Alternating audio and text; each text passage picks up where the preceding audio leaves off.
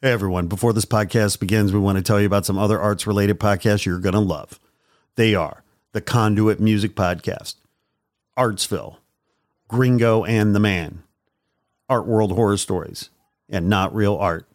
On these action packed podcasts, you'll hear experts talk about creativity, design, the music biz, the art world, visual art, American craft, Chicano art, street art, graffiti, and even stand up comedy.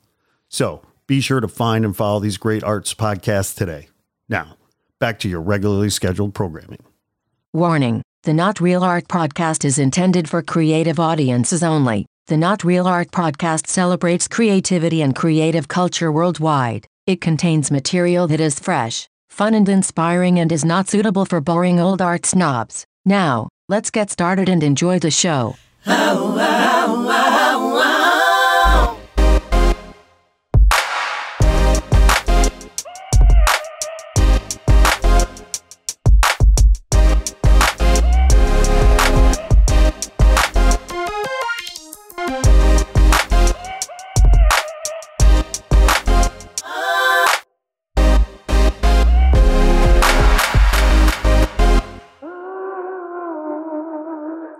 Greetings and salutations, my creative brothers and sisters. Welcome to the Not Real Art Podcast, where we celebrate creative culture and the artists who make it. I'm your host, Sourdough, coming to you from Crewest Studio in Los Angeles. Man, do we have a cool program for you all today. I have no doubt you will learn, grow, and be inspired by today's show. Before we get into our main event, I want to thank you for tuning in. Please be sure to like this episode and subscribe. Your likes and follows help ensure you won't miss any of our new shows, and it makes the algorithm gods happy, which helps us. So thanks for that. Also, be sure to visit our website, notrealart.com, sign up for our newsletter to keep your finger on the pulse of everything we're doing here at Not Real Art for artists and art lovers. A lot of great stuff there. On the website, you'll see you'll get uh, free educational videos.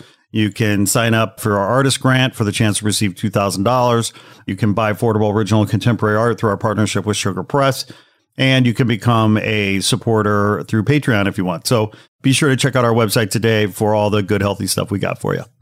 Okay, art lovers. Today we've got a special guest, a true blue renaissance man, brilliant entrepreneur, artist, and all around nice guy.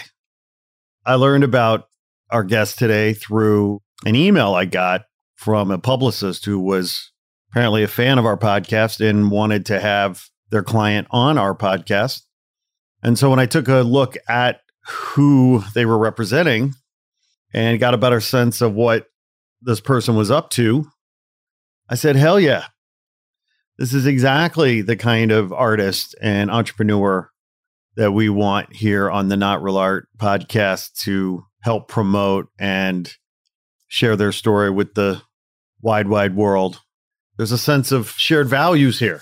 The work that Michael Clements is doing with his ArtJamz organization out of Washington, D.C., and his Art Box product line is exactly the kind of business that we love to hear about because it helps make the world a more creative place. And that's what we need, isn't it?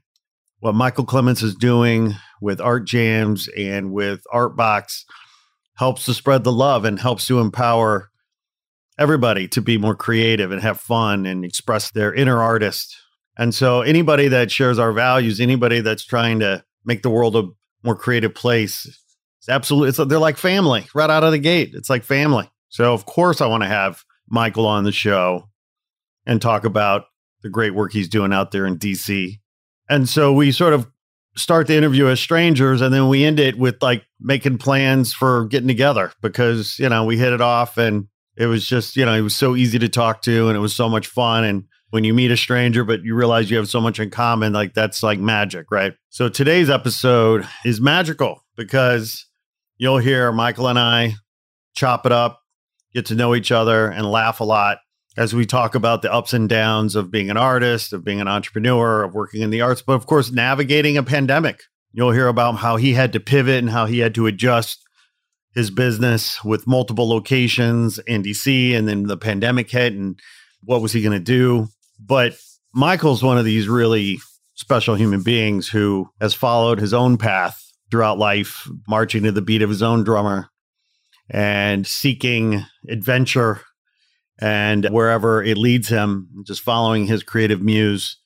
And so he's one of these Swiss Army knives, creative people, multidisciplinary creative people who just sort of has lots of tools in their toolbox and can do a lot of amazing, beautiful things with those tools. And so Michael's just a, a real prolific creative mind. I love his title, Chief Creative Enabler.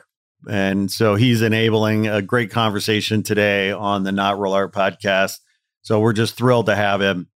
And without further ado, let's get into this episode and hear from the founder and chief creative enabler of ArtJamz and Artbox, artjamz.com with the Z, A R T J M A M Z.com, the one and only Michael Clements. Here we go.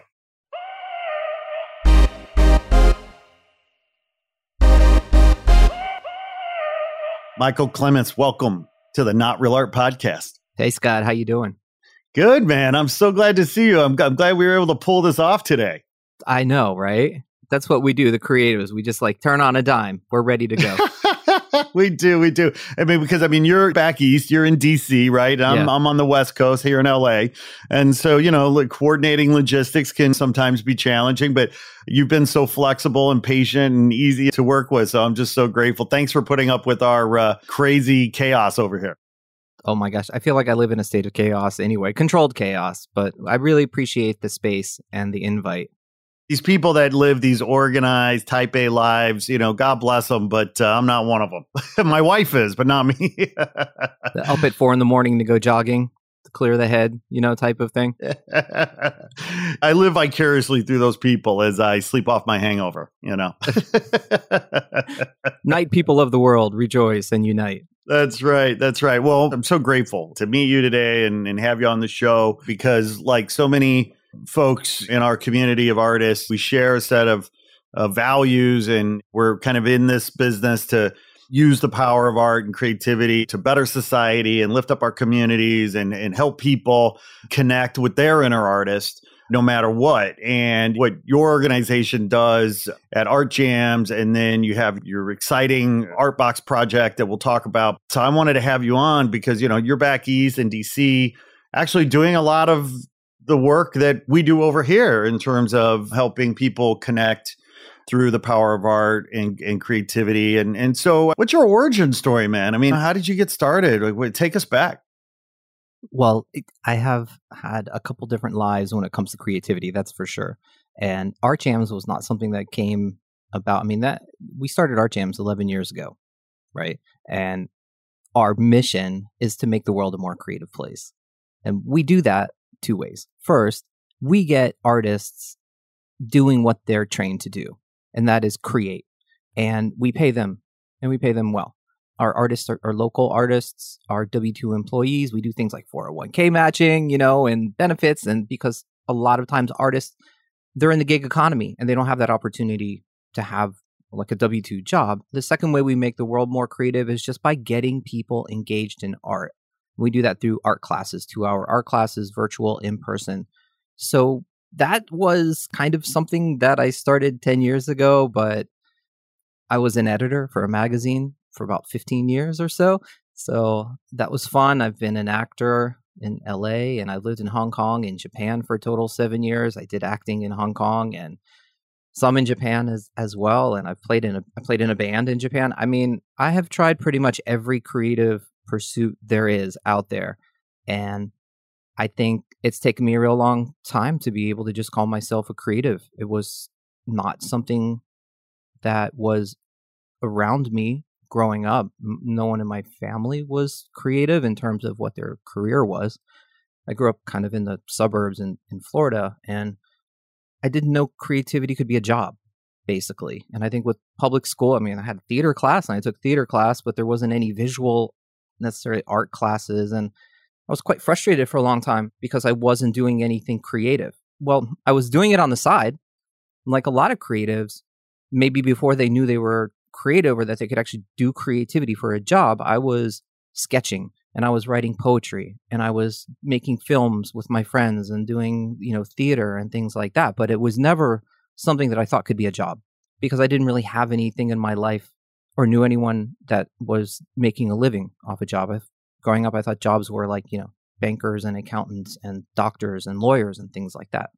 I think it's just taken many years of trial and error and trying out actually every single type of art there is, not dance, I guess, I don't know, to kind of put it all together and to find my way. Oh, I bet you could dance, Michael. I bet you could dance. I just have a feeling, worst case, add whiskey, and I bet you go, boy. I bet you go. What you're talking about just resonates a lot because I don't know about you, but I'm Gen X. I was born in 1970, and I'm a Midwest guy outside Chicago and coming of age in the 70s and 80s. And, you know, when I look back and I think about that, I mean, we weren't using terms like creative and creator. The idea of being an artist was so far removed because of course it felt like well you had to be rich to be an artist because you weren't going to make any money right? And so you know being from the midwest you know it's like this whole like kind of conservative fundamental idea of well get a real job. Right doctor, lawyer, accountant, uh, ditch digger, uh, steel worker, electrician, right. plumber, get a real job. Artist was this career that was sort of this, uh, you know, other world that felt if you weren't a trust fund baby or didn't have money, like you, you know, you just couldn't do it because you, there was no money in it. Right. And it's been fascinating to see in the word artist, seem to be pretty reductive around like oh, okay well you you paint or you sculpt or you you illustrate now you were a musician, you were probably referred to of as a musician. Sure, you're an artist, so to speak, but you're a musician. But it feels like over the last 30 years, the term artist has become more broad, and so many people are calling themselves artists that aren't necessarily painting or drawing.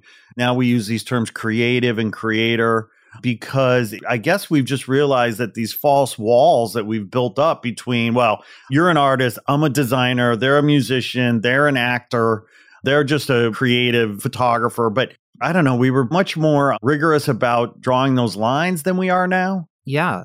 Or just the concept of the profession.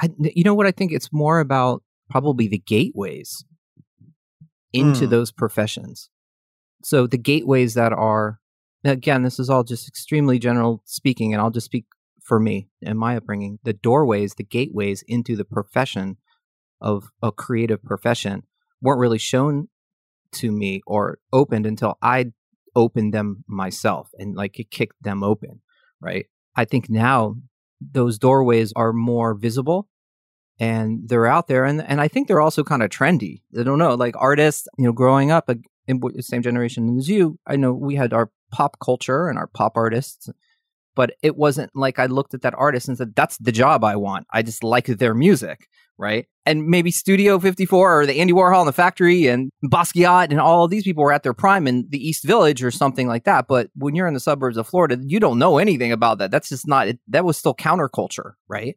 And also there's no internet then as well. So unless you're physically in that space, like where those things were happening, right?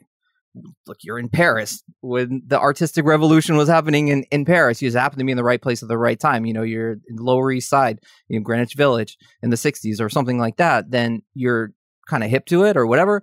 But everyone else isn't because there just wasn't that the broadcasting of it, the doorways into those worlds weren't available to me. At least, I mean, I'm sure if I really wanted them, I probably could have found them, but they weren't readily available to a 17 year old public high school kid in the suburbs of Florida, right?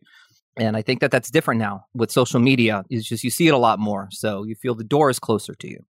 I absolutely agree with everything you're saying. And as I'm listening, I'm thinking about tools, right? I mean, how are doors constructed? Well, they're constructed with tools. And the truth is the tools of creativity have been democratized through technology over the last 30 years 20 years. And so it has empowered people to embrace their inner artists and embrace their creativity. And then you have the conversion to a gig economy where companies Mhm. aren't hiring and you don't work at one company anymore for 30 years, you're job hopping. And then suddenly, next thing you know, you have a platform, technology is giving you a platform to communicate to the world at large. So if you have a talent or a passion or an interest, you can bring it to the world through the digital revolution. And so it, you know, all these things connect in such an interesting way to create those doorways that you're talking about, empowering people to embrace their inner artist. Absolutely. I think it's a, a renaissance. It's a beautiful time to be a creative and to be an artist because of the different outlets that you have in order to express yourself and the tools, right? But what I find interesting is that, of course, there were tools in the 90s and in the 80s and the 70s because there were a lot of artists there, right? And artists that were making a, a living there. But what's also interesting is that I kind of appreciate now not having those because I was creating organically no matter what. And I think that that's the big lesson as I look back. Well, there's a lot of big lessons, but one of the lessons that I, I realize is it's not really about the platform. It's nice to have those platforms, but if you are creative and you're an artist, it's in you and it's going to come out no matter what. Even if you're not in a, an environment where creativity becomes a pathway for you, you are creating. I go all the way back and you know, one of the first things I was doing when I was really young is I was making magazines, fake magazines out of just paper, you know, and taking twist ties and putting them together. And you know, fast forward, I was a magazine editor for 15 years, right? And currently I'm putting together the finishing touches on my book. It's called Gen Exiled Calling from the Analog Age. It's a collection of poems, sketches, photos, artwork. Most of these were from my date books and my notebooks. I'm like just scanning pages from my old notebooks and date books and ticket stubs. I kept all the ticket stubs to concerts and, and like all the ephemera that I, that I kept. So it's like my book is a scrapbook of life in the 90s. The reason why I'm finishing it is I started to look at all of these during the pandemic because I was bored and I needed something to do. And, you know, I'm a writer and I was like, I need a writing project. So I'd sort of like in the year 2000 collected, gone through all of those notebooks. You know, if you don't know what I'm talking about, you know, before smartphones, we used to keep track of, and before Google Calendar and things like that, people would have like these annual planners. At least I did. And it, you know, that's how I checked, kept track of Yeah. my, my days, right? It was like a book that I kept with me. I remember them well. Yeah. So while I was in class or doing something like that, I was I'm, always, I'm like a doodler. So I always I can't listen to something like a lecture unless I'm actually also doodling at the same time. I need to kind of like so my notebooks are just filled with all of these doodles and all of that. So and I realized, you know, okay, so 2000, I started to collect all these things and scan them, and I- we had floppy disks back then. It was like almost, man, almost 500 floppy disks. Um, I guess they, they were the harder disks, and they're not the old school floppy floppy ones, but they were still the, like the harder plastic ones. It's like 500 of these disks, you know, to put all of these materials on this. And I yes. somehow I I created a version, and I went to Kinko's copies. We had a that that was the copier back back in the day. It was like the blockbuster of you know of copying Kinko's, and I made like one version, and it sort of survived from 2000 to, to 220 somewhere in my attic, and I dusted it off, and I'm in sitting in my sofa during the pandemic, looking at all these you know poems that I'd essentially written in the late 80s and 90s and gathered and stuff in the 2000s. I was like, wow, this is really interesting because first of all, no one asked me to do that. I didn't write these to induce FOMO in anybody or because I needed to. They were never written to be seen. They were written because I had to. I had this in me. I had to make sense of the world. I wasn't scrolling. I wasn't on my phone. You know, I was like in an analog world, but I still had to digest what was happening around me. And as a creative, I digested, made sense of the world through doodles and through art and through poetry and through just writing what I felt on pages. And but while I was doing that, I was like, man, I wish there was a way I could get this out to more people. Right. Well, now there is, obviously, with social media and with all the digital tools, right? I wished that while I was creating that, but now I'm thinking, I don't know if I would have done this if I had a phone back then. I don't know if I would have kept all of my ticket stubs. I don't know if I would have you know, I used disposable cameras. You only had 12 shots in a disposable camera. I didn't have a camera, digital camera. I literally would go to the drugstore and buy a, a disposable camera or would I have been writing these poems? So I think that there's something to be said for that analog life and for the journaling and for the use of those things, but then also for the digital tool. And I'm always kind of floating between those two now. But one of the things that I remember was kind of the frustration was being creative, but not having that be tied to how I pay the rent. And I think that the nexus of those things occurred because I I took a massive leap when I was 29, 2000, and I kind of got a one way ticket to teach this English class in Shanghai, and because I I kind of drew a line in the sand when I was 29, turning 30, I said, you know what? From this day on, I'm not going to do anything unless it's a creative job. And I don't care what that creative job is. It could be writing an article, it could be acting, it could be playing music, it could be drawing, it could be anything, but I just, I have to do something creative. And I just kind of made it happen. I wound up going to Hong Kong and living in Hong Kong for three and a half years, where I became an actor there and wound up working at a publishing company and became a managing editor. And I had art exhibitions and I kind of flourished as an artist during that time. But I really took this major leap of faith to kind of leave the States to go to a city I've never been before and to just start from scratch, knowing that innately that I'm a creative being. And I'm going to be doing these creative things no matter what. And unless I get them out of me, I'm going to be frustrated. And if I'm spending most of my life doing something for money that isn't creative, it's not going to give me the space and the time for my creativity. Something has to give. Push came to shove. And I decided for longevity, I needed to make a change. And that move to basically Hong Kong and the reset changed everything for me. Well, kudos to you for having the courage to make that change. I mean, a lot of folks by the time they're pushing 30 are sort of set in their waves or kind of risk averse. And, you know, change is always scary, let alone when you're changing countries, cultures, and languages. You know, you really jumped from the frying pan into the fire, as they say. And kudos to you, man. I mean, you know, like that's how diamonds are made, right? Like under pressure and under extreme heat and whatever, you know, it gets dangerous uh, down there at times. And, but you did it. And, you know, you clearly, it changed your life forever in such a beautiful way. Yeah. So I always advocate you have to make the leap. You have, and you have to take these calculated risks.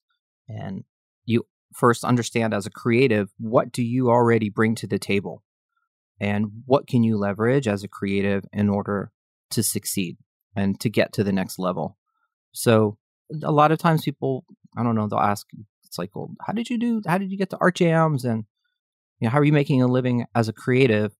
And I think that that first step is really understanding what you have to offer and what you can do. And uh, for a very specific example, the first time anyone paid me to do anything creative was a travel article that I wrote while I was in China because I needed money while I was there. I hadn't figured that part out. I just figured out how to get there, like a mm-hmm. three month teaching English One teaching job. yeah, well, it was an yeah. English teaching job for like three months, and it included a plane ticket. So I was like, okay, I'll, I'll do that. And then I just didn't get on the plane to come back. I hadn't thought that far about how I'd figure it out after that. This is crazy, but it, you know, it works out. But I knew I needed money. I knew that I could write. So I just picked up a lot of the local magazines that were at like the coffee shops and things like that. And I just started, you know, they had phone numbers then. So I would like call people or just go to the office in Shanghai, like knock on. And I'd already written these articles because I was traveling. So I wrote this article and I basically just beat the pavement and I went door to door to these three magazines and said, I have this travel article. Here it is. And I wound up selling it. So they bought it and they published it, and it was you know, a couple magazines, and then China Daily picked it up, and that kind of gave me the money in order to continue my trying to make things work overseas right? To not starve overseas. Yeah. Right? Not be homeless overseas. But i'd never done a travel article. No one had told me how to do a travel article how to pitch a travel article you know. I didn't go online youtube to figure out you know how to pitch your art. I just i just wrote it and started doing it. But that's the thing as well where it takes these really specific tangible steps as well right there's things that you like you have to do you have to put in the work so if you're going to make this change or you want to do something then you have you have to do it like i I did it on spec i just wrote the article and went out and found someone you know and sold it so And that was the first time I got paid. I was like, wow, this is crazy. People will actually pay me for my creative output, you know, and, and that is so liberating, isn't it? Because suddenly you realize you can be the master of your domain and, you know, really embrace a sense of self determination around, you know, your livelihood and not work for the man, so to speak and carve out your own destiny and your own reality. I've talked to, you know, a lot of people over the years, right? And, you know, we talk, philosophize and solve life's problems and whatever. And, and I think it was, was it Thoreau or Emerson? One of those guys talked about most people live lives of quiet desperation. And the reality is, I think there are a lot of people out there in the world that are dissatisfied with the status quo or dissatisfied with their lives and it's because largely, I think a lot of times folks are scared to make change or they're scared to take those risks. That's the price of admission, right? I mean, if you want an extraordinary life, then you have to make extraordinary choices. I mean, like that's it. And have that courage, take that risk, and focus and execute and be faithful in that choice and faithful to yourself in that choice. And, you know, and that's why I love your story because you were at the sort of existential crossroads and you had the courage to take that big risk and it, you know, it revolutionized your life. And here you are, man. I mean, it's a beautiful thing. Thank you very much. Yeah. It's about these calculated risks, like I said before. And I don't think this, anyone makes a leap. Well, you should just make the leap just kind of haphazardly. Again, you think about what you already have that you can leverage? And this idea of this not being not having to look externally, always looking externally for somebody to help you or for something to happen. If this just happened, or if this person just helped me, if I just had this much money, or if I had that job, right? That you have to be in control of yourself. And what do you do? Are you a good artist? I mean, a visual artist. Do you know how to use this specific software? Are you can you articulate things well in writing? Are you good on camera? Do you communicate with people? Whatever it is, write it down, write that list, okay? And then from that list, focus on what you do well. What else do you have? What do you have to leverage? What physical things? When I went overseas to Hong Kong, I'd already had a master's degree and I'd already lived in Japan for three and a half years. So it wasn't like I hadn't been overseas. I already had picked up like another Asian language. I was familiar with Asia. I kind of had this master's degree.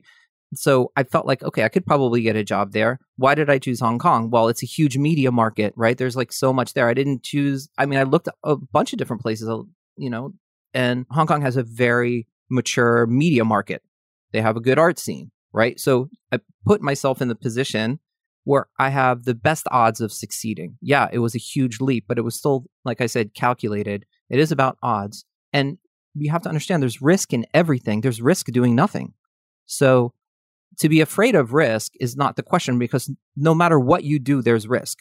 It's really the smart risk as a creative. And that starts with being confident in yourself and understanding what you bring to the table and focusing on those items, what you already have that you can leverage, and to combine all those into your, your risk decision and not just make a, a carefree risk decision, right?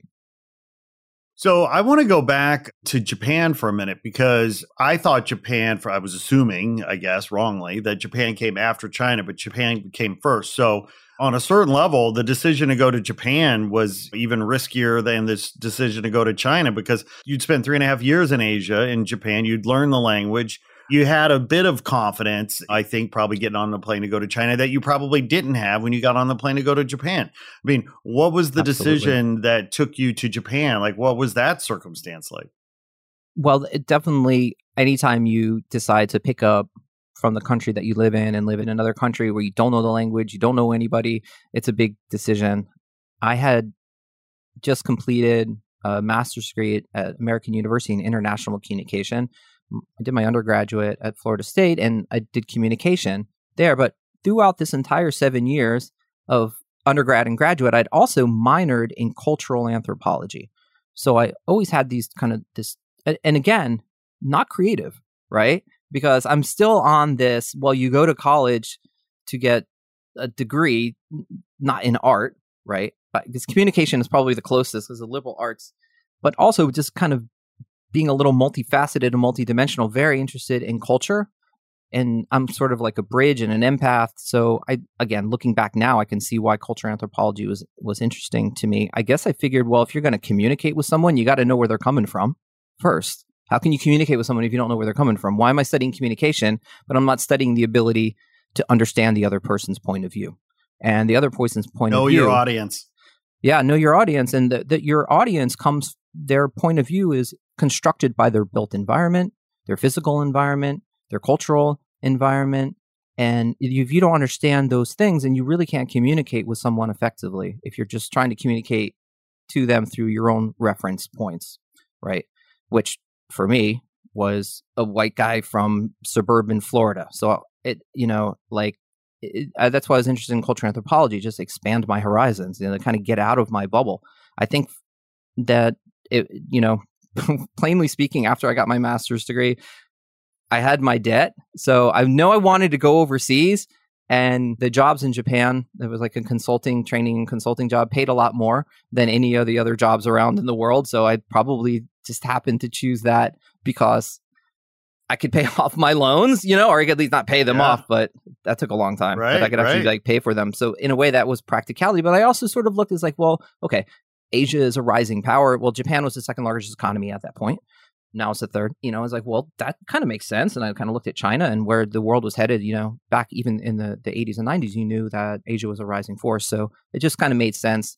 But I'd never been to Japan. I didn't speak the language, and so overnight, I was just kind of like thrown into it. And it was a pretty long interview process, and they did get the visa and everything. This company did, so that was a lot better kind of setup than in Hong Kong, where I literally just showed up with not knowing anything or anyone and asked the taxi driver to take me to. The, I was like, take me to the cheapest place in Hong Kong, and Japan was amazing. And I I trained in Tokyo for like a week, and then there was there was a one teaching position on the entire west coast of Japan. So this is like a consulting company that basically works with Japanese professionals that uh, to teach them English and to do cultural preparation, like for example, it was like Mazda Motor Company was one of my clients, and they had just been bought by Ford. So I spent a lot of time working with the executives at Mazda, prepping them to like go to Detroit to do meetings, and they would ask me things like, "What does it mean to be like we're in the same ballpark?" You know, I would explain, "Well, that means you know, you're negotiating, you're kind of close, you know, like that type of stuff." But I got there, and they said, "Hey, Michael." There's a spot that opened up on the west coast of Japan in a place called Izumo which I it's like the middle of Iowa in comparative. You know, it's just like a Yeah, very rural, right. rural, rural place. And there has been one teacher that has been there for like eight years, and I guess he was leaving, and I was next in line. And they said, "Do you want to take it?" And I said, "Yeah." And you know, because uh, there was maybe hundreds of teachers, and they're all in Tokyo and in the big cities, and there's this one position on the only one on the West Coast. And I was like, I'll take it. So after a week in Japan, I'm on this plane and I land in this place and I have this house it's like a three bedroom house with tatami mats and paper doors, and it's literally next to a rice paddy. I would at night the frogs were so loud it was hard to sleep at first. I didn't speak the language. The house was empty. I didn't have furniture, and they like kind of just dropped me off there. And they're like, "Good luck." and I figured it out. You know, I learned. I my Japanese is. I learned. There's Japanese nothing and- more empowering, right? I mean, like Yeah. that's where real resilience and grit and the idea of being, you know, self-determined. I mean, it's finding yourself in those situations where you realize, man, no, I am alone right now, and like I have to figure Yeah. this out for myself. Like, the, no one is here to help me.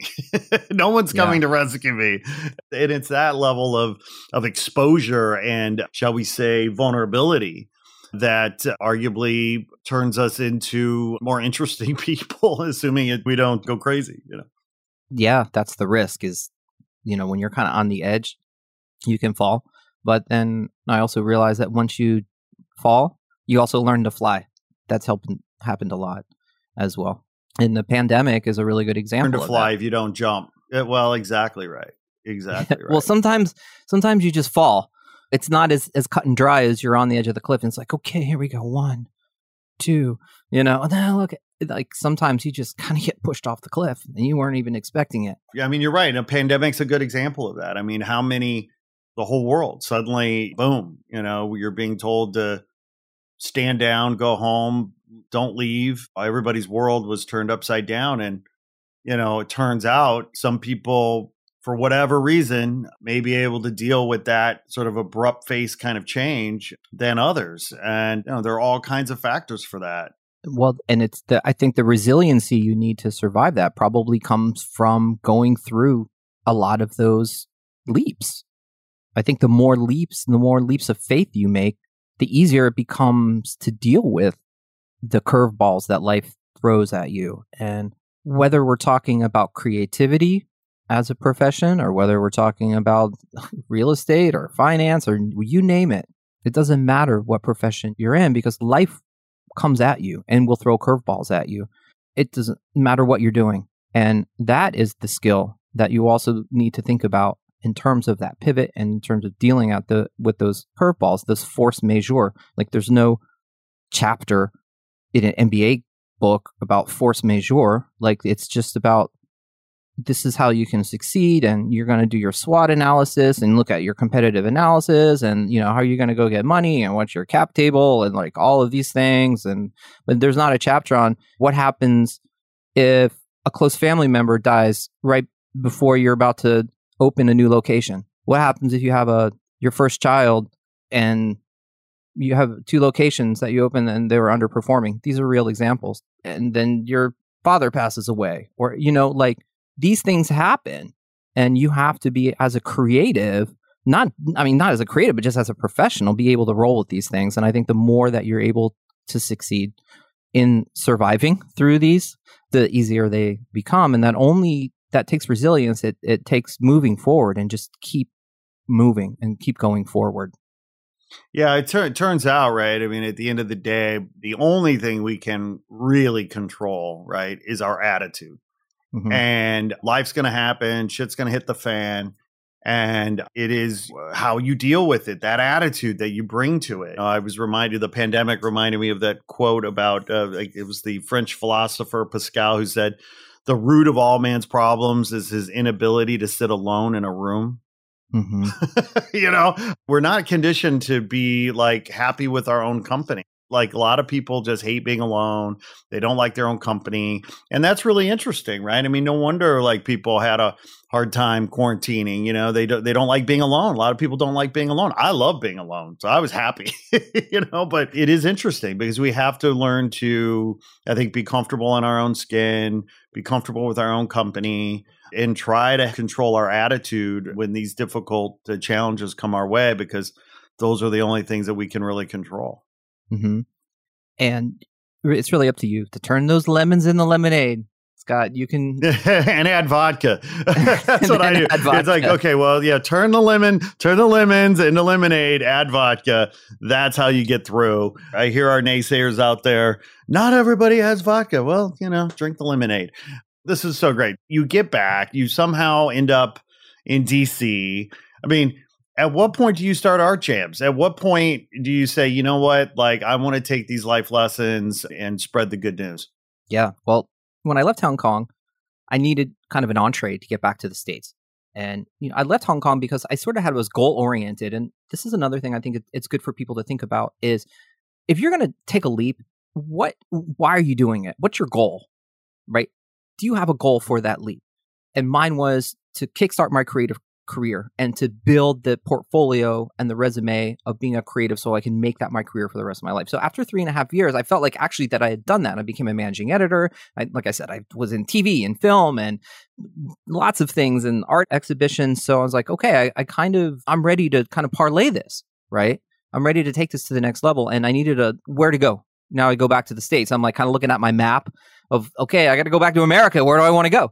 And since I was doing a lot of acting in in Hong Kong, I thought, well, okay, well, you know, I'll go to LA. I've never lived in LA, and I'm a big proponent of getting rid of the what if. You had mentioned this a little bit earlier too, and one of those ifs was of you know had always been acting and kind of acting adjacent sort of work, and I was like, well, since I was doing a lot of it in Hong Kong, maybe I'll go to LA and I'll focus on being an actor in LA.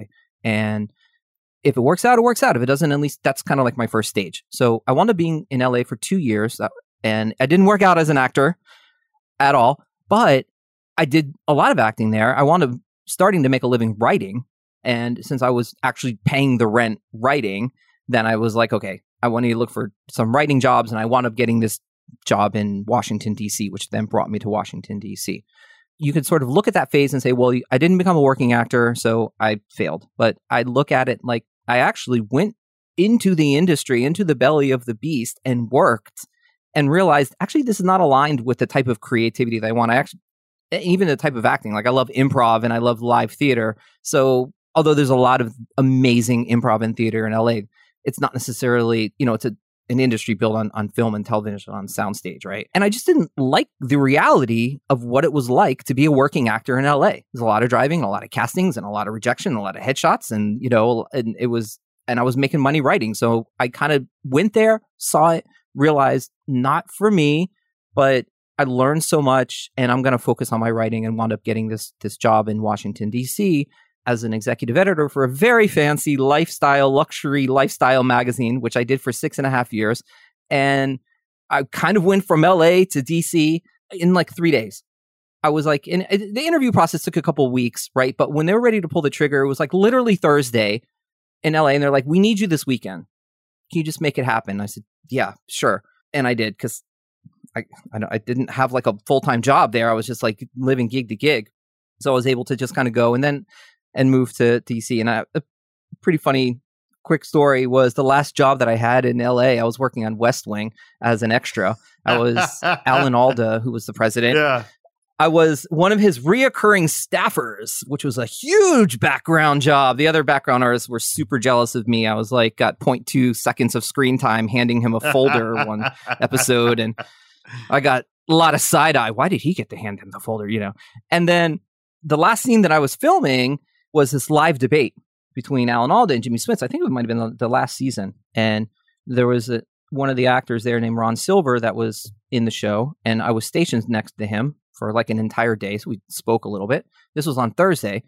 I wound up starting my new job that weekend. And that weekend in DC was the Kennedy Center Honors which is like the Oscars in DC. It's like the biggest thing with all the celebrities, and they all come to the Kennedy Center Honors. And on Sunday, there's this brunch after the Kennedy Center Honors where all the invitees and all the attendees and all the muckety mucks and the politicians and everyone come and they have this brunch at the Mandarin Oriental. And that was the first thing I did at my job. My publisher's taking me around the room. Now I'm in a tuxedo, okay, on a Sunday where I was a background artist in LA on Thursday, right? And now I'm like in the room where it happened, literally in, in DC.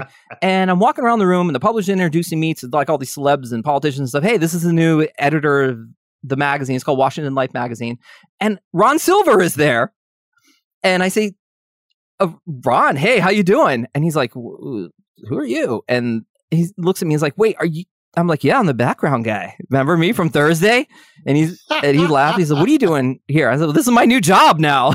you know, like he's like, "All right." Yeah, in three days, I went from you know background artist to high flying executive editor of a luxury lifestyle magazine. So I did that, like I said, for about six and a half, seven years. And I think when you're an editor for a magazine, you're like churning out 12 issues.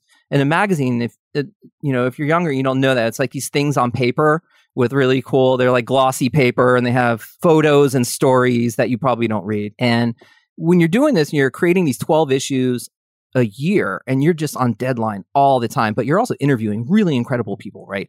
And I just after six years of that, I just got so super motivated. I mean, how many, every gala I went to, someone's getting an award for something amazing they're doing, or the person I'm interviewing has a new restaurant, or their show is like blowing up, or their book is on the number one bestseller. And, and, you know, in the back of my head, I was kind of like, I think I can do this. I can do this too, right? Like, it's just about confidence. And, you know, I kind of challenge myself again. It's like, well, you think you're so smart. Why don't you come up with an idea, right? Why are you working for somebody else? Like, kind of put up or shut up in a way. Like, if, if you think that you can do this, then do it. And well, okay, I need an idea. So going back to these practical steps that you can take, you have to take these steps. So I'd never taken a business class in my entire life. If you would have asked me what a P&L meant, I would have been, I'd have no idea what any of this stuff meant. A POS or any, give me a business term. I didn't know what it meant. And so I was like at ground zero in terms of what it meant to start a business. Do you know what MBA stands for, Michael? Uh, I no, I I don't. Let me tell you. Let me tell you. Mediocre but arrogant. Yeah, right. I'm sorry, I digress. I'm not bitter. Go ahead. I, I have like a PhD in business now after you know have running a business Yes. for ten years. Yes, that's it. That's the best way to get your learnings. Yes.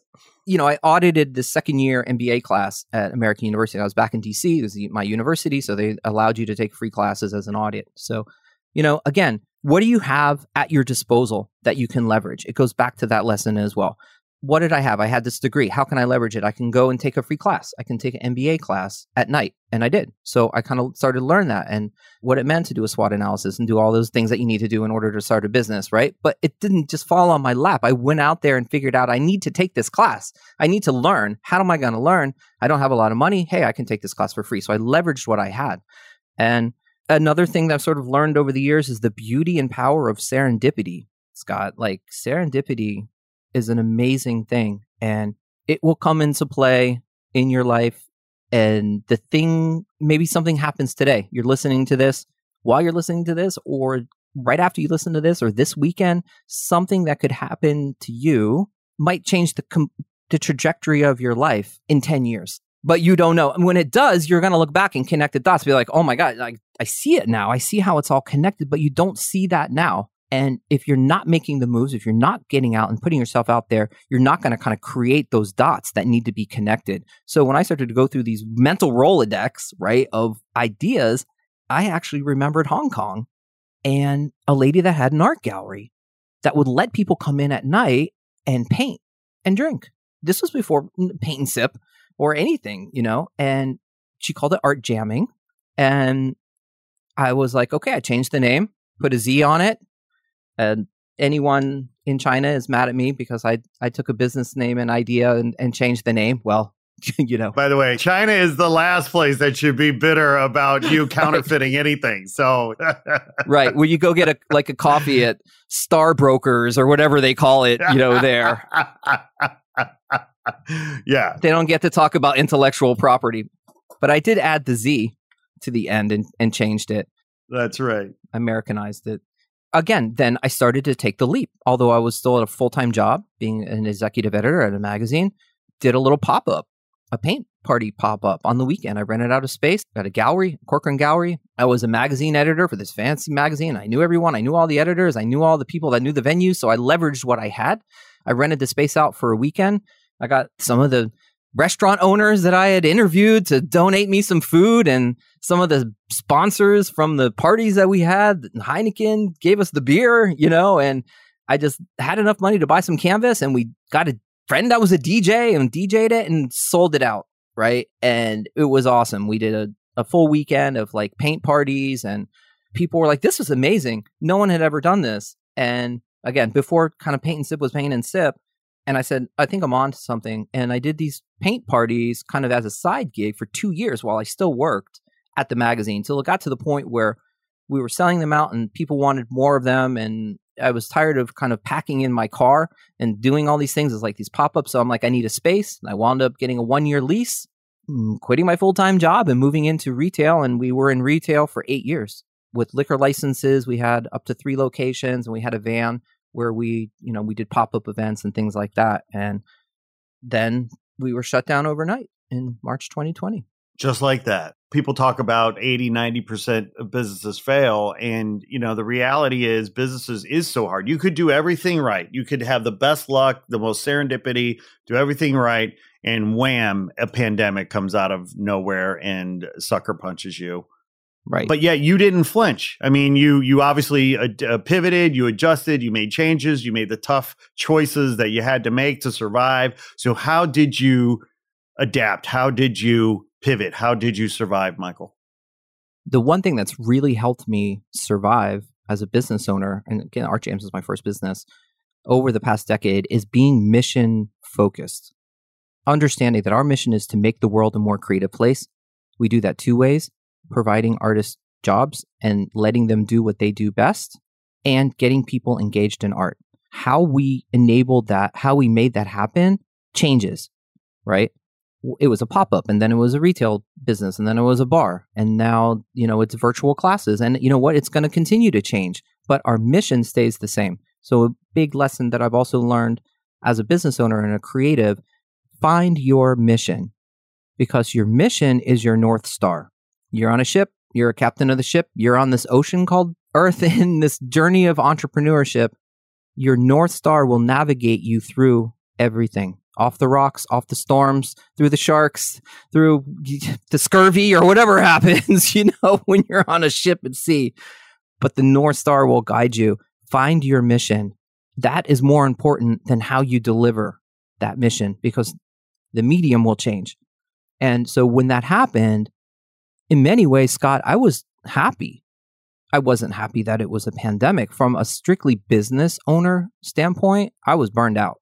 I was burned out of retail, of having locations. I'm a creative, so running bars and you know having up to 30 employees and all of this was great, but I was really started to to wear on me, and it also started to disconnect me from my art as an artist as and the books that i'm writing and the art that i'm doing and the other creative projects right? Because when i'm in my business i'm not necessarily being creative although i'm helping creatives by providing artists jobs right? So again the pandemic is horrible but in many ways it offered a way out that i might not have had before or the unwinding of the physical brick and mortar retail would have been a lot more difficult getting out of leases and things. It was and mm, eh, you know in terms of the pivot again it goes back to the, this thing that i've mentioned before. What do you already have that you can leverage? You don't need something from uh, external right? So yeah our studios were closed down. It was the busiest time of the year. We have all these private events like march and april is like go to time and all these you know, bachelorette parties and kids parties and corporate team building events and cherry blossoms. Like every weekend is just booked, booked, booked. Every single one of those parties had a deposit. So not only were we closed and weren't having any business coming in, I probably had 30 to 40 parties that were booked and everyone's asking for their deposit back. So money's going out the door, no money is coming in. And so what do you do? What do you do as a business owner? Well, you think, okay, what do I have? I have oh, not only that, since it's the busiest time, I'm also double inventoried during that time. You don't want to run out of canvas and beer and wine during your busiest time. So instead of being like one month stocked up, I'm two months. So now I'm sitting on double inventory. You know, it's just like everything that is like the plus there's a pandemic, right? So I'm like, great. All right. Well, I have the stuff, the inventory. So I actually don't have to spend any more money on inventory.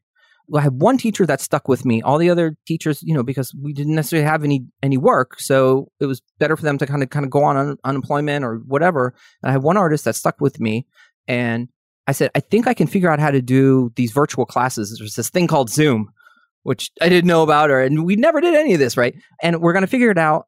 And my bet was and, and by the way, I had all the paints and the brushes and like carry out bags. So I'm like, you know what? People can come and like pick up doggy bags because I noticed that like, the restaurants were kind of staying alive by doing takeout orders. So I'm like, we can do takeout. People can just come and pick it up. It would just focus on the DC market. So uh, let's pivot. And if I can take, let's see, I have 40 of these private events that are already booked. If I can get 20% of them or 30% of them if I can convert them to my virtual offering, then I'm not going to lose the deposit and I might be able to start to bring some money in and hopefully bridge maybe these three or four months. There's some chatter about grants and help and funding and all this stuff. But you know, that's still in March, that's still three months away, four months away. So it's about again, what do you have that you can leverage? So these lessons that I sort of picked up and learned through these these leaps that I had been making to Japan or to Hong Kong or to LA are now coming to fruition because I'm realizing that I can survive this by being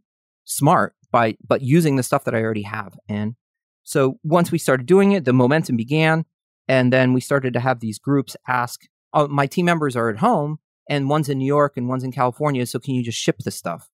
And says, "Yeah, sure, no problem." I don't know. I've never shipped anything, you know. And again, you leap and learn to fly. So much of what I've learned and what ArtJamz is been able to do is the customer has come to us and asked, "Can you do this?" And we're we figured out a way to do it. It wasn't part of the original business plan, right? And so we said, "Yeah, you know, we'll, we'll, we'll drop ship." And I figured out the difference between FedEx and UPS, and you know, I did like a crash course in drop shipping, and then we started to do more of it and uh, you know i'm like literally squeezing paint into like condiment cups because we had you know, when you have a retail location, you're buying like five gallon things of paint. but when you're shipping out, they have to be an individual thing. So I'm like, how do I get my five gallon paint? So I got these like restaurant containers. I'm like, have like a line. My son was seven years old. I'd bring him to the studio with me and have him just squeeze the bottles to do these condiment things. I'm like, just short term. So I'm like, while we're doing this, I'm also reinventing the way to ship. And one day I'm eating pizza. I ate a lot of pizza over the, you know, the pandemic. And I, I guess I told my wife, I said, well, this is research, honey. I'm researching, I'm researching. And I'm having the box and I'm eating this pizza and I'm like, wow, actually a box is a really good way to send materials. It's sturdy. It's about the right size. I can fit my eight by 10 canvas in there. And so I was like, okay. And then we also had a lot of people that we were shipping to. You know, the thing is, we're people that are taking ArtJamz classes are just normal people. They're not artists, right? although they're creative and I'm amazing, some amazing paintings get created at, at our, our classes, but they're not like a professional artist, right? So they typically don't have easels at their house. So we started to get a lot of these questions like, hey, I don't need an easel. And I'm like, I don't want to have to like pack up and ship easels. So I actually took an X-Acto knife and my pizza box and I created like this insert within the pizza box, out of the pizza box. And I started to look for custom box makers and created this prototype that literally had cheese stains on it. And I would ship them to custom box makers, and I was like, hey, I got this crazy idea for this art box that converts into an easel, and this is my concept. Sorry about the cheese. Can you kind of help me? And I found this box maker in Connecticut that was like, this is really cool. I think my box maker that works in CAD would like really like to do this. He's probably tired of doing, you know, Mountain Dew displays or something like that. So I found this one box maker that had a creative thinking box maker that was like, this is the coolest project. I want to do this. And they helped me kind of refine that. And we created this box and we started, you know, ecom shipping it and we had to change everything over overnight, but we survived. And now we're facing, you know, the reverse pivot. So how do we go back into the real world and without a retail location with these kind of mobile events and almost like back full circle to where we were when we started, but continuing the virtual because the virtual's not going away, you know. And it also, we went from local to national to international. So, you know, we've shipped boxes to South America, to Europe, to Asia. And that's also been a beautiful thing is that the retail, we were just focused in the DC area, but now, you know, we've gone from regional to international. And I'm really excited about being able to expose more people to art and continue to evolve. We're working with a group right now to have ArtJamz, art classes in the metaverse, right? I don't think that we're going to solely be in the metaverse, but we're going to have it there and we're going to offer virtual classes and we're going to do some in-person stuff too. And but we're still the same mission. It's still the same mission. And we're just going to continue to, you know, innovate. How many evolve. art boxes have you shipped to date? How many boxes are you shipping well, how many boxes have you shipped? How many boxes are you shipping a month? And what's the farthest place you've ever shipped a box? Right. So we've shipped about 5,000 art boxes since we began. So we're averaging close to, you know, 300 you know, art boxes. And typically each art box also comes with an art class. If you bought an art box, you've probably also bought an art class as well. I think the farthest is probably either Argentina or Korea. I think the the most challenging was Ireland. Why? Why Ireland? Why was it so challenging? It's just like the duty import stuff, yeah, or you know, like I guess maybe the EU. Maybe it's just the, the EU, and yeah, that's so just, fascinating. Yeah, again, yeah, just yeah. learning when someone's like, "Well, you know, we got you know we have ten staff in in Ireland. Can you get the boxes there?" I'm like, "Yeah, sure, no problem, no problem." And then you realize, oh gosh, I, I want to buy a subscription for my kids, man. I mean, I think they would just love it. Yeah, we do like drawing classes, one on one with drawing classes with kids, and the box is fun. It comes with a fake mustache as well, so that's always a always a perk. I think my son already has one, but he'd like another. I mean, that's such a beautiful story, Michael. I mean, your story is just so so awesome. You know, and part of the reason why like I love it and I think it's so important is because it reminds me of a story that I like to to tell. I don't know if you know uh, the name Gordon MacKenzie, but Gordon was the chief creative officer for Hallmark cards for years. He's not with us anymore, but he had written a book called Orbiting the Giant Hairball. I highly recommend it. Uh, essentially, the book is about how do you maintain your creative uh, and artistic integrity when you work within a corporate environment. I mean, he worked in a huge corporate environment at Hallmark Cards, right? But he's an artist, right? So, but one of the things that he did to kind of give back and kind of serve his larger community is that, of course, he would go and talk to school kids all over his community and maybe even the country, and he would talk to all grades. There's this poignant story in the book where he talks about how he always begins his talks at schools with the same question. And that question is Who here is an artist? And of course, in kindergarten, every kid raises their hand, right? And in first grade, two thirds of the kid raise their hand. And he was saying by third grade, when he asked who here's an artist, you get one kid in the back, you know, sheepishly raising their hand, going like, "Yeah, I'm an artist." And it's such a poignant and, and bittersweet and sad kind of story because you know what are we doing to squeeze out this clearly inborn innate desire to create and be an artist and we're all it's all in us it's all there. And somehow some way we've designed a system that's you know suppresses it and squeezes it out of us or cons us into thinking that it's not legitimate. And your work is so critical to helping people realize that their artistic expression is legitimate, that there is an artist in all of us. And they just, you know, we just need a Pied Piper to sort of lead us down the merry way towards our artistic dreams. And you guys are providing that secret sauce to to sort of help folks, you know, find some joy in art. And, you know, and, and hats off to you, brother. You're doing God's work, my friend. Picasso had this great quote that relates to what you're saying. It says every child is an artist. The problem is how to remain an artist once we grow up. And that's again going back to the mission of ArtJamz. Make the world a more creative place. And like I said, give jobs to artists. Proper jobs, not gig economy jobs. And let them think about the future. Let them save for the future. Help them build financial literacy under help understand what a 401k plan is and how to invest their money and not have to jump from grant to grant or gig from gig gig to gig. But the second part is getting people now you said the secret sauce and i say this a lot. We don't own the patent to the joy of creativity because that's already in us. I mean what was the first thing people did? And i say people like humans once we started gathering in caves after you know the big day, the big hunt. You come around and you're in the cave and the campfire and you you paint it on the wall, right? The original ArtJamz is cave art because why? Because that's in us. It's what makes us human. And at ArtJamz, all we do is we get the horse to water, you know, and we didn't invent water and we didn't invent the fact that water tastes really good when you're thirsty. We just got you to, we, we handed you a, a glass of water and told you how to help drink it, you know.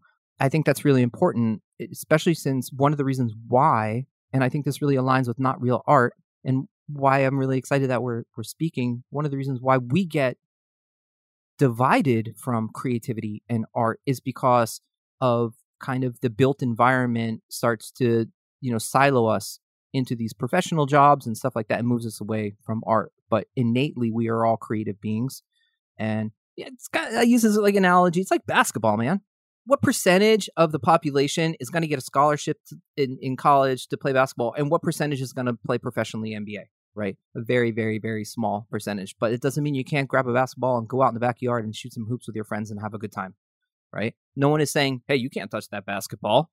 You're not going to have a scholarship yeah, that's such a poignant point. And yet, kids are encouraged to play basketball their whole lives, and it's built into the system. Whereas art and creativity is often extracted and taken out of the system. What kind of world would we live in if from kindergarten to 12th grade, not only did we learn the academic fundamentals of reading, writing, and arithmetic and science, but we really were dedicated to two more things foreign language being one. Big believer that be a much more interesting country and, and place if we were teaching our kids to speak a second or third language from K through 12.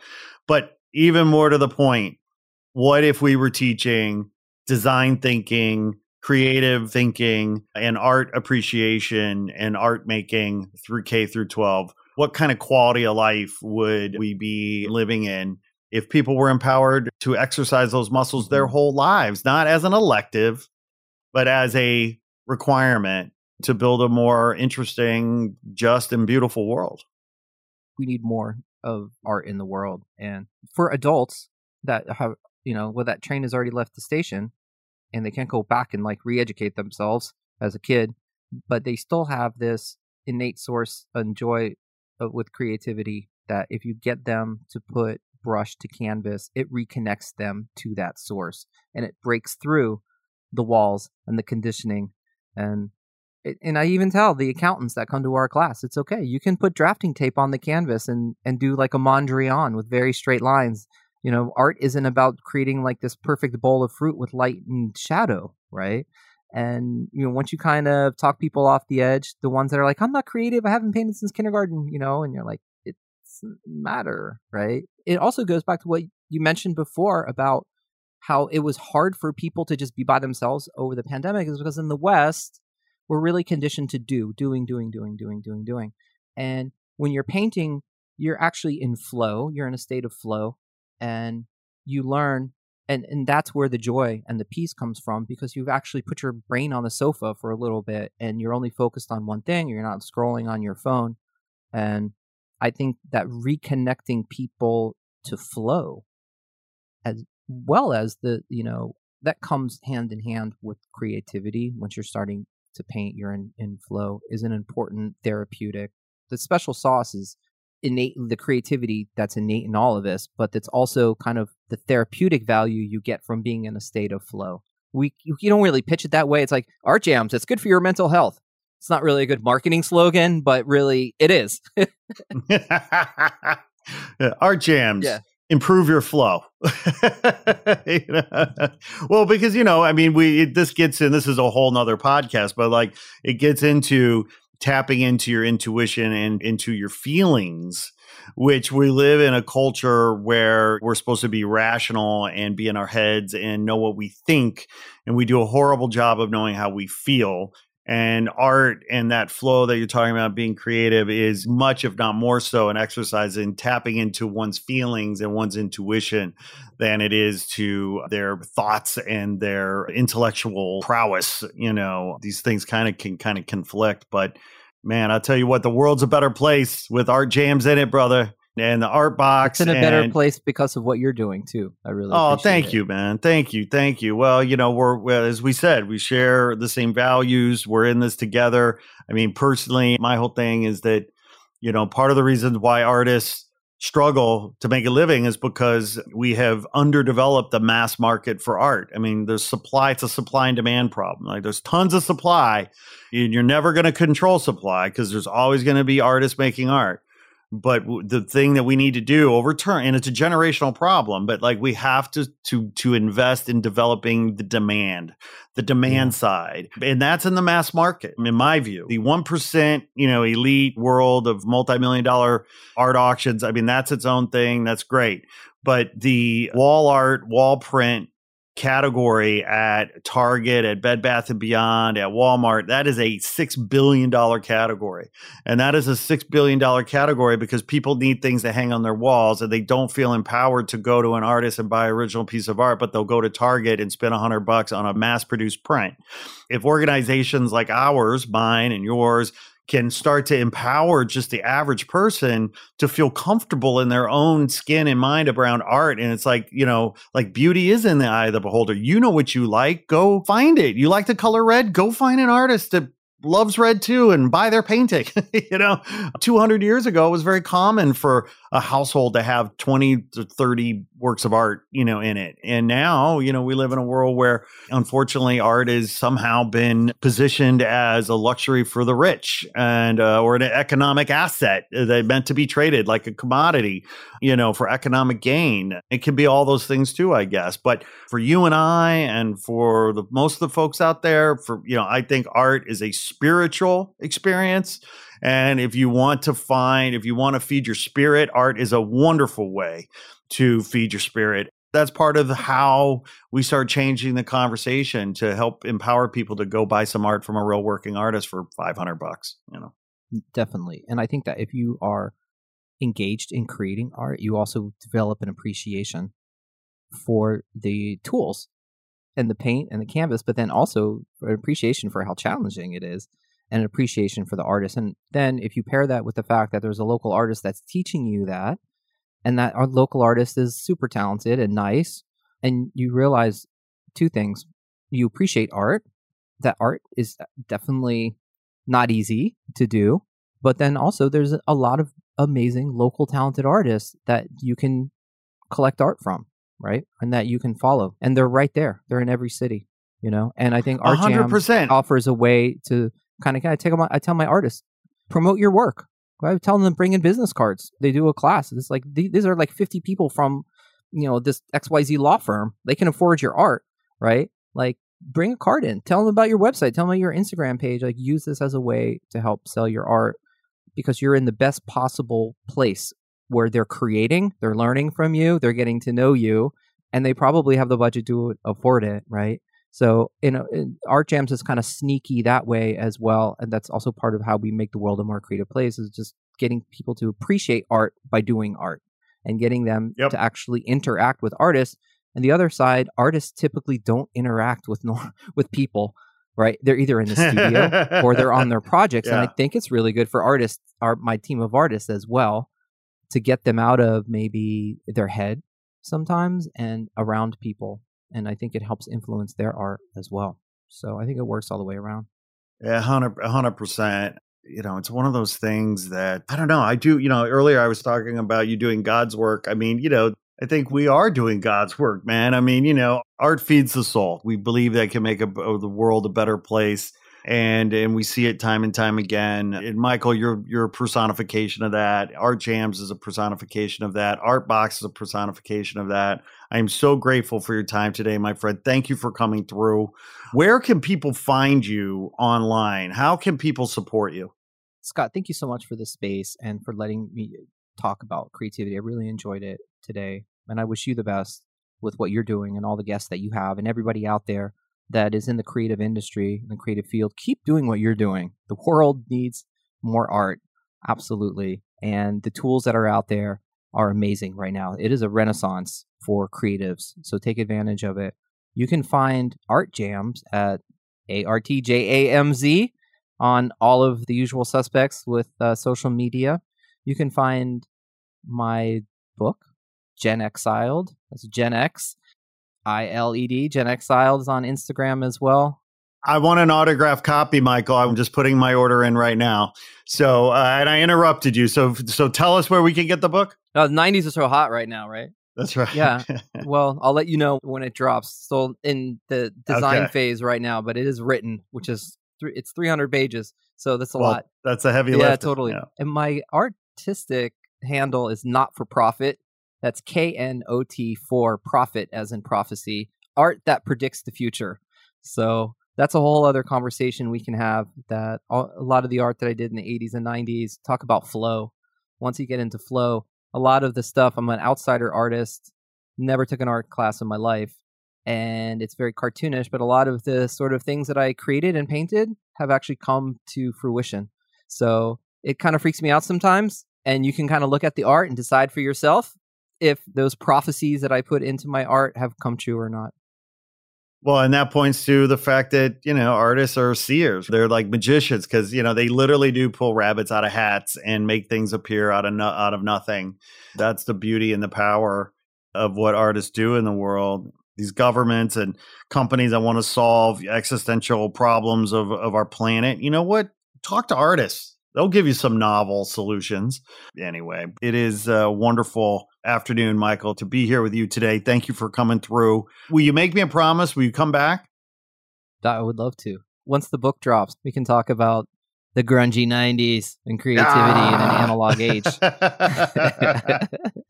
oh my gosh, yeah, our generations, you know, we got to see it, man. We saw the the evolution from the rotary dial phone with the long curly cord.